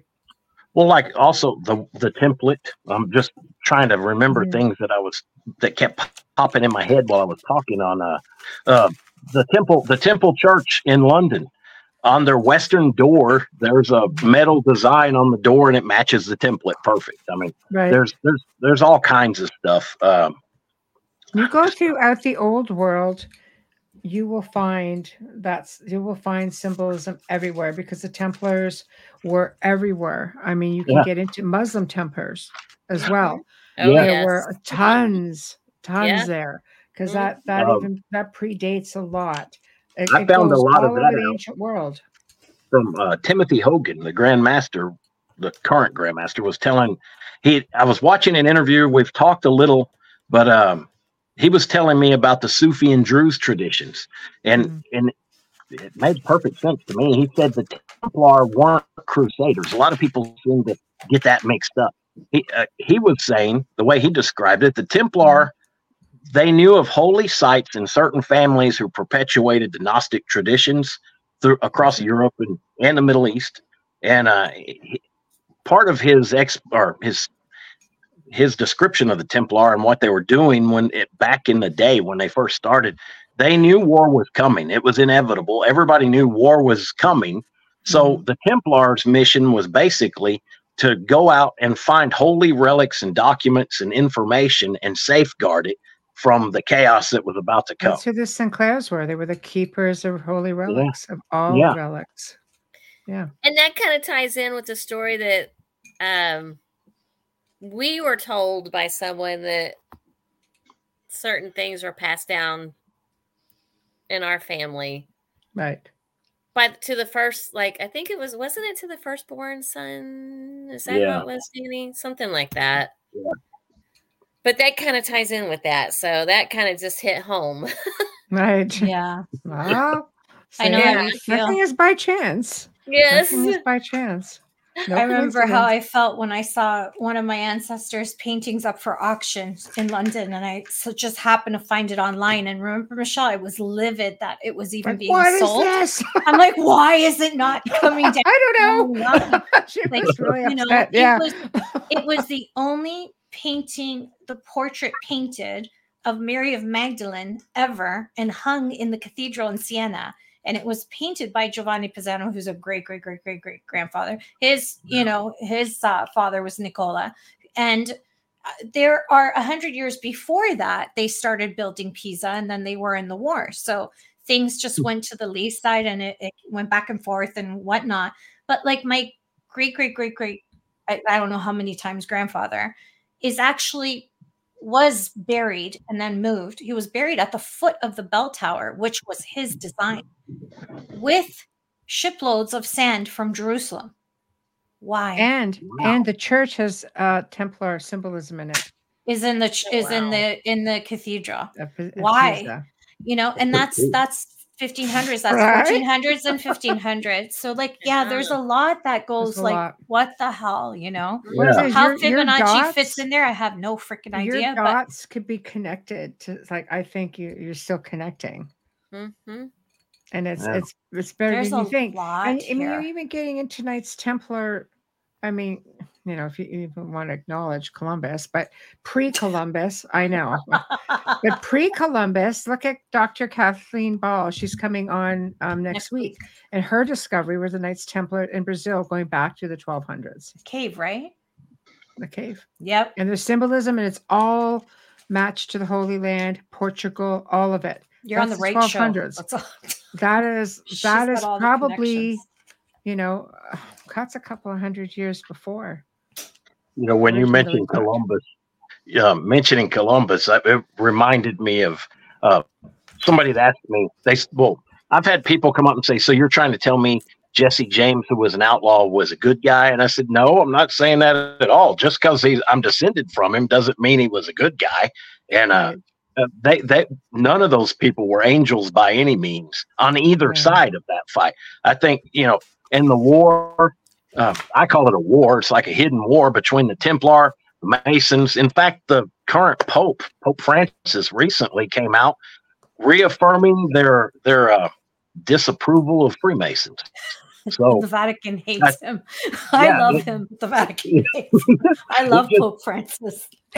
keep There isn't it keeps anything he won't say. yeah. Yeah. So, but I was I like when they come out and say things because at least you know where where people stand. So, Right. but you know, there's Right. there's good and bad on both sides, and I think overall, all the centuries from the time this started until now, um, though though that what used to be a clear cut line between good and bad, or what seemed to have been a clear cut line, is Mhm. turned into a wide blurry gray area. And Yeah, you know, who's to say he was this criminal? I look at the times, then you would have to say that during gladiators there were criminals. I look at the times that they were living in and Exactly. was that was that life normal for them? It wouldn't be normal exactly. for us now, but you take a look at Montana. People watch Yellowstone like crazy. yeah, 1883, 1920, whatever. Like the you see how they had to fight for things. I Yeah. don't Yeah. see it as any different. Oh, I Yep. don't believe in the I honestly don't believe in the labels. I believe in the crime that they committed, but I believe it was not just them. He just Right. got around more and he was more infamous yeah. Yeah. because of the great battle and that. But Yeah. you know, I believe that there's a lot of people that went unknown because their lineage just went fizzled Yeah. out. oh, and I've So said that's true. There were a lot Yeah. of people who played. Jesse was a sm- he was an important person. He was important historically, you know, old West history Yes. and all that. And he was important in his role that he played for the Masons and and other groups, but he wasn't he wasn't the only guy. He was just one of the more well known ones, just like Lafitte was- and some and a lot of the other people. but he was brilliant. yeah, yes, yeah, he I was agree. brilliant. He was brilliant. Brilliant. He was a great con artist too. Yeah, Um, Brilliant. He had to be smart to take on those multiple roles. Mhm. And I Yeah. have to wonder if there's something with his not psychic, but psyche like that created that. Like H.H. Holmes has that mastermind. You Mhm. have to you have to really take a look at these outlaws and these historical criminals and see how smart they are. They got where they were because they're high IQs. Oh Yeah. yeah. Know, um, Yeah. True. they, all of them, son of Sam Bundy, Dahmer, they're Gacy, they're all high Mhm. IQs. Uh, frig, everybody who followed Manson, same thing. So, no, But the- seriously, The, amazing I've- thing is I've- with this though is is Jesse survived it, masterminded everything, and you Yeah. guys are here to tell all of these stories that would maybe otherwise go untold. you know Yeah. we we used to get so pissed off thinking you know it's like why why is this? Just trying to prove who he was was it, it was years and years of research and fighting. And then we it dawned on us it, he's the reason we had such a hard time proving who he was. Uh, he left clues behind. He wrote his name in his diary. He wrote his initials his name all the gang members and stuff but when you know history recorded it the way he wanted it recorded and Right. and that that's what and It's it's kind of weird harder. because you're pissed off because you're trying to unravel all this confusing spider like a spider web but Right. then at the same time if he hadn't have done that we wouldn't be here Mhm. Exactly. So, Exactly. he was meticulous and he planned stuff. So, he was brilliant, yeah brilliant think man. Yeah. Made Well, the right especially- connections. especially if he played part in you know this this whole i mean Well, yeah. assisting all of these very powerful people yeah to Yeah. Well, mastermind all of that is it's just a phenomenal thing and now you're again you're telling a tale that people are going what trying to Mhm. connect even trying to Oh connect yeah. an outlaw as in people's eyes as outlaw Well, you know, president connected with this, truman like the Knights Templar, who were, Yeah. you know, for the most part, known to be, you know, the, the keepers. Yes. yeah Yeah. Well, that's like you know, and people uh, today it's easy. People are like, "Oh, he was a psychopath, a killer, this and that." He didn't kill as many people as a lot of people say. That was said, he did kill people. But it's you know, you've got people saying he was good. Some say he was bad. Uh, but President Truman, for example, thought very highly of Jesse James and the gang, Jesse and Frank. And I always, we always felt sorry for Frank because nobody really talks about him that much. Right. Uh, he was he was just as he was he was there the whole time, just as You're- much a you're part of doing it. that As right now. Yeah, It's good. That's good. that's true. Yeah. well, I'm, I, right here. You just got a uh, book sale. Yeah. This is, yeah. This is fascinating. Just ordered your. Oh, sorry, Michelle. Oh, sorry. No, I don't know what you can see and can't see. Yeah, because it's right in front of me on the side. I can't see when it goes up under comments. I'm like, oh my god. I'm just just retraining myself. Yeah, myself. my eyes are so bad. Yeah, because we've been I've been off for a while. Beautiful. So here are the books. Oh, those are gorgeous. Course, this is the one we covered in show number one, the mysterious fake, uh, mysterious life and fake death of Jesse James. For those who are wondering, and of course, this is what we're talking about tonight. That's right? going on my shelf. Yeah. And this is the next one. I have a feeling we're going to have to bring you guys back for. so We'd love to be back, and I, Oh yeah. Well, I, I promise. oh, you're gone. You got to unmute yourself. Hold on. Hold on. There we go. Nope. You have to unmute yourself. Click the It won't microphone let at me the do it bottom. 'cause you went and muted yourself. so, eh, nope. Click the little mic right Okay, to you. sorry about there that. we go. That's all right. There, It's better. okay. No, I promise next time I won't try to. I won't monopolize most of the interview. I feel bad. That Teresa's gonna kick me next no, time I'm- she sees me. to be honest with you, I'm glad he did tonight because I was so afraid to I wouldn't even make the show today because I had a dental um Oh no. Yeah yesterday and my Oh, face and mouth are just kind of so uh, I was so That's the afraid. worst. You're not feeling. drooling or anything, so that's all right. You're yeah, you're a trooper. Just don't drink water in front of the camera. Yeah. I, I told I'm so glad that- the side. I I'm so glad that you did make it, and I'm sorry for monopolizing your time. no, I, I loved your insight tonight, all of No, it. thank So you. I never do that. You can ask Michelle. I never ever. we No. are more i don't know i i know i can speak for danny but we just want like we love all the different insights because we don't we can. It just helps us learn more, so we can kind of figure all of this stuff out. Yeah, I learned a lot from you guys tonight. Yeah, My gosh. we love it. Oh, I'm I always end up I- feeling like I always feel like I, I rambled too much, but there's so much to say, and I try to get the, all the important points out, and they, and they it's like half of them are still out there left unsaid. But it's uh, it, that's just why find out it took a book. This show, we we prefer the guests to do the majority of the talking. yeah, it's passion. You have, it's like what you say. You know, you only have a certain amount of time, and you need to get that out. So we don't get so much offended more by that than here. Just, it's so much more than just about the treasure. It's spiritual. It's there's just so many different Yeah. layers to it, It- it's uh, it's, It's really and I don't know if it will journey. ever end for us. but Yeah. I- Well, and that's another thing. I was, I, I think I didn't say it earlier. I, I meant to, but I didn't. Um, there, it sounds corny, but you know, it sounds just like a national treasure where, where he said, uh, this, is, this is meant for a museum. It's not meant for one man. And, you know, when I first started looking for the treasure, I thought maybe we'd find an old saddlebag with a couple of gold or silver coins in it. That would have been amazing. But when you find out from a, the attorney general for the state of Texas um, and other people that it was it was literally tons of gold, and it, and finding the history behind it, it's a lot more a lot more important than just one or one person or even one group to It's to have. Yeah, it's, world history, and it's also part of the future. important. Yes. Yeah. So Yeah.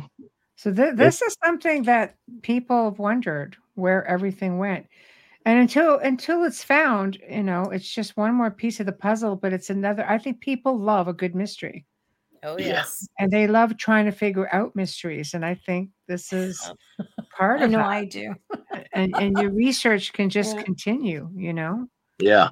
So I don't know. I love it. I love it. And and um, you know, what what are you what are you going to do next? I mean, we know you've got three books, as we know we're going to book you for an, another uh, show. But do you have another one in the works? Or what are you guys doing? thinking about books, but um, lately we've been working on with J3 Films on a documentary, and uh, that's why I mentioned earlier. I gave them a plug, just and I hope that was okay.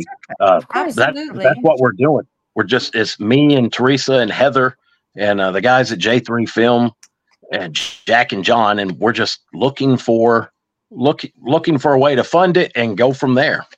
So Good for Right. you. Yeah, that's exciting. So, which part exactly do you want in the documentary? you just going to talk about his life? Are you talking about this? What is it exactly?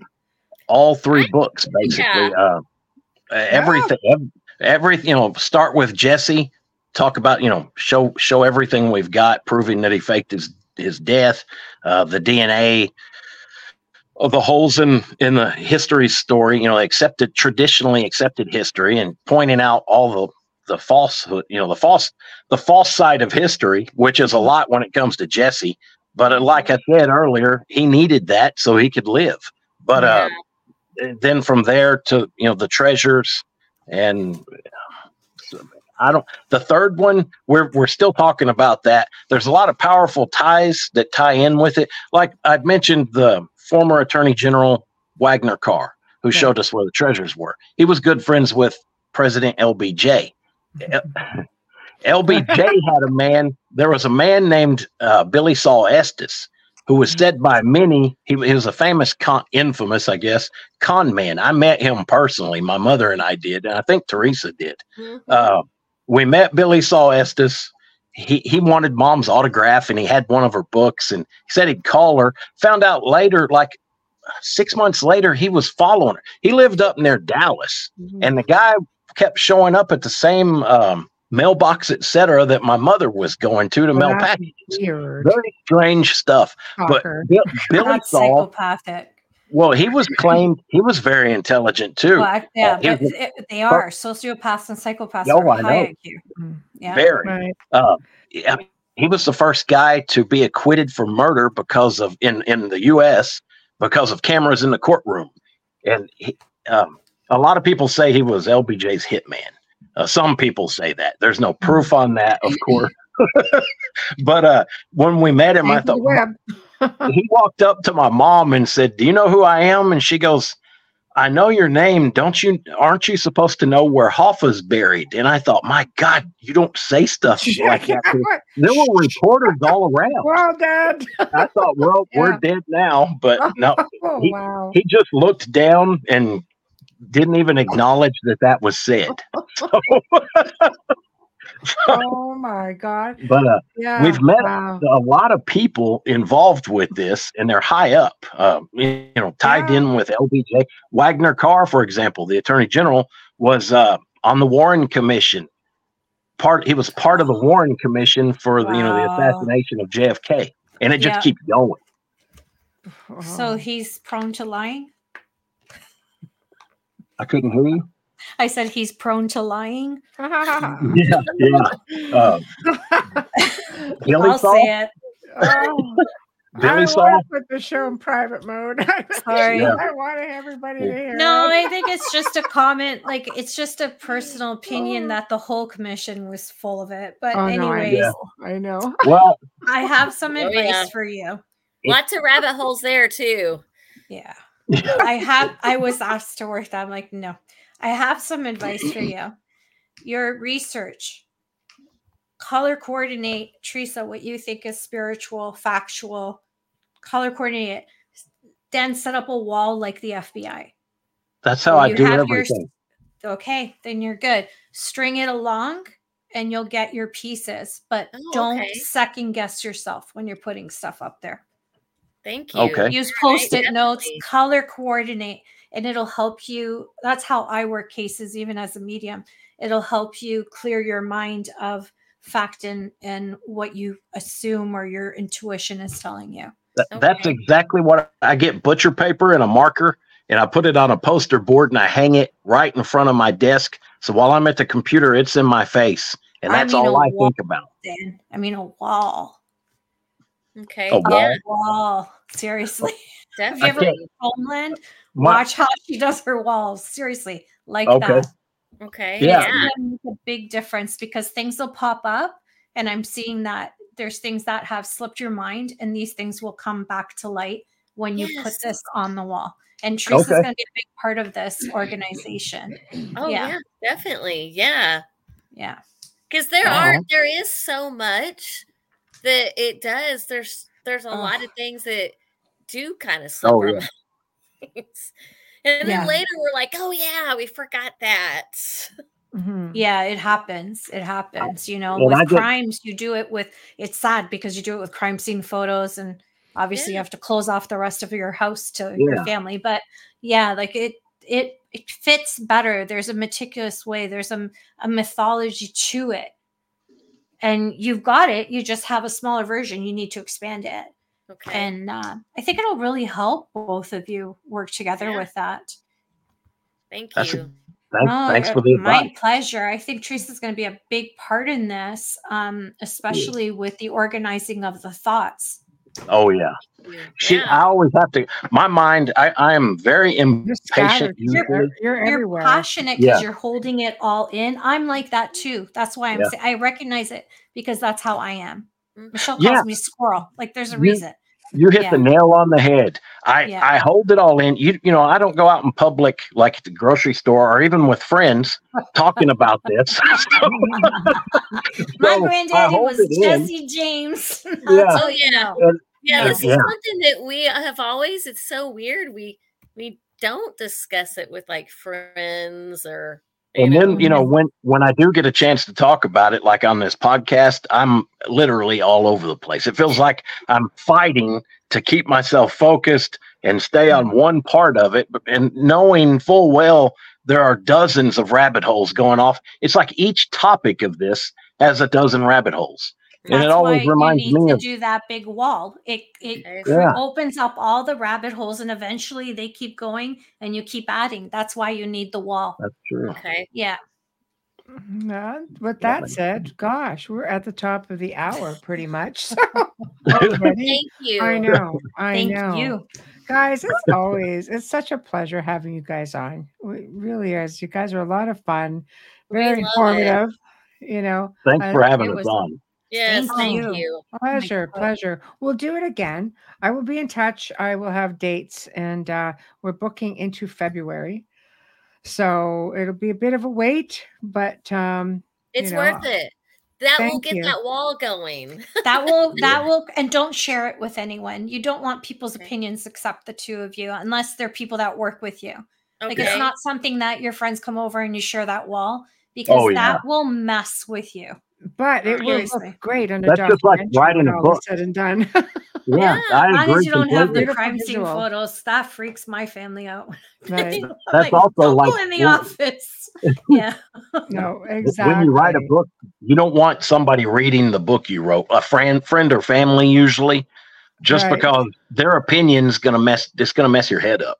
you know, That's well, with this wall. Edit You don't want opinion times. unless it's someone you have a whole other book. So Yeah. Exactly. You unless know, there's someone that's working with you. It's not worth it. Yeah. That's right. Well, guys, I will be in touch with you and I will get Yes, links over to you. And I thank you again Thank for you. joining us I tonight. hope one day we can all meet y'all in person. I, I would love that. I would love Yeah. it. That yeah, that'd be awesome. yeah, I love You it. You never know.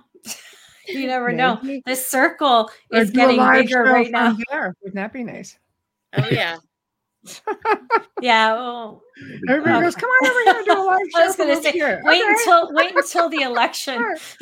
All right. Yeah. Oh yeah. Oh, yeah, yeah. After the election. Things aren't crazy enough. But Oh, yeah. anyway, guys, thank you. And I will be in touch with both thank of you. you. Thank you so Thank much. you both so much. Thank you. a It's such an honor. Thank you. Have It's a great honor for weekend. us. So, Bye. Me.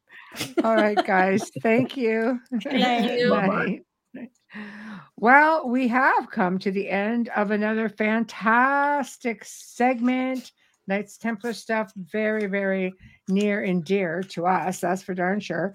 And uh, in fact, so much so, we're going to have some more of that, you know, next week. And you're very Yes. welcome. So, anyway, big thank you to Dan and Teresa Duke. Uh, super, super informative and such a compliment to have the Grand Master say, Yeah, you're really close. You got it closer than anybody else. That tells you that book is worth a really great read. So, anyway, thank you to our special guests. Thank you to Folgers Coffee for sponsoring the show. Thank you to Dr. Snick and to Steve McGinnis, also, who sponsor our show. We appreciate you all so very much. Okay, guys, thank you all. It just wouldn't be the same without you guys either. You make it that much more fun. So, next week, we're going to be welcoming back Dennis Stone. For those of you who caught the first segment, he is the owner of America's Stonehenge. Yeah, like 100 acres worth of crazy monuments, just Mhm. amazing. Um, he's going to be catching us up on his continued research and ongoing discoveries that are happening there. Might get into some astrological alignments, things like that. Just really, really great stuff. Also, the return of Kathleen Ann Ball, who will be discussing her book, A Grail Quest Discovery of a Knights Templar Cave in Brazil. So she had spoken about the first documentary she did, which is available on Gaia, and she's doing a sequel. And she's done a whole lot of research in between, and it's just pretty impressive stuff. So she Mhm. is going to catch us up, and she's going to, uh, you know, show us. We have some pictures, show and tell. We love that, don't we? So, mm-hmm. anyway, all of you have a fantastic weekend. Thank you for tuning in. We love you. We appreciate you. Please like, follow, share, subscribe, whatever the case may be. And we thank you in advance for that. So, we will see you guys next week. Good night.